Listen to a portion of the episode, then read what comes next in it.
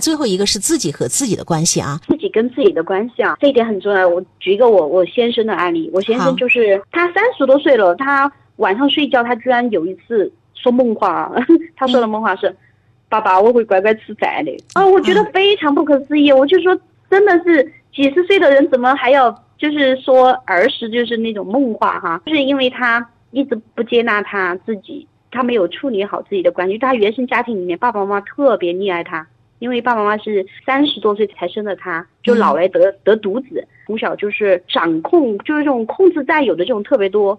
他每一天最高记录，他妈妈觉得吃鸡蛋有营养，给他吃了六个鸡蛋。然后不吃饭的话，就是要被站在那个阳台外面，只有很窄的那种那种弦外面，一不小心如果就会掉下去的那种。我我老公一直在做这样的翻转，就是他跟自己的关系没办法和解，所以我们家老大哈，至今。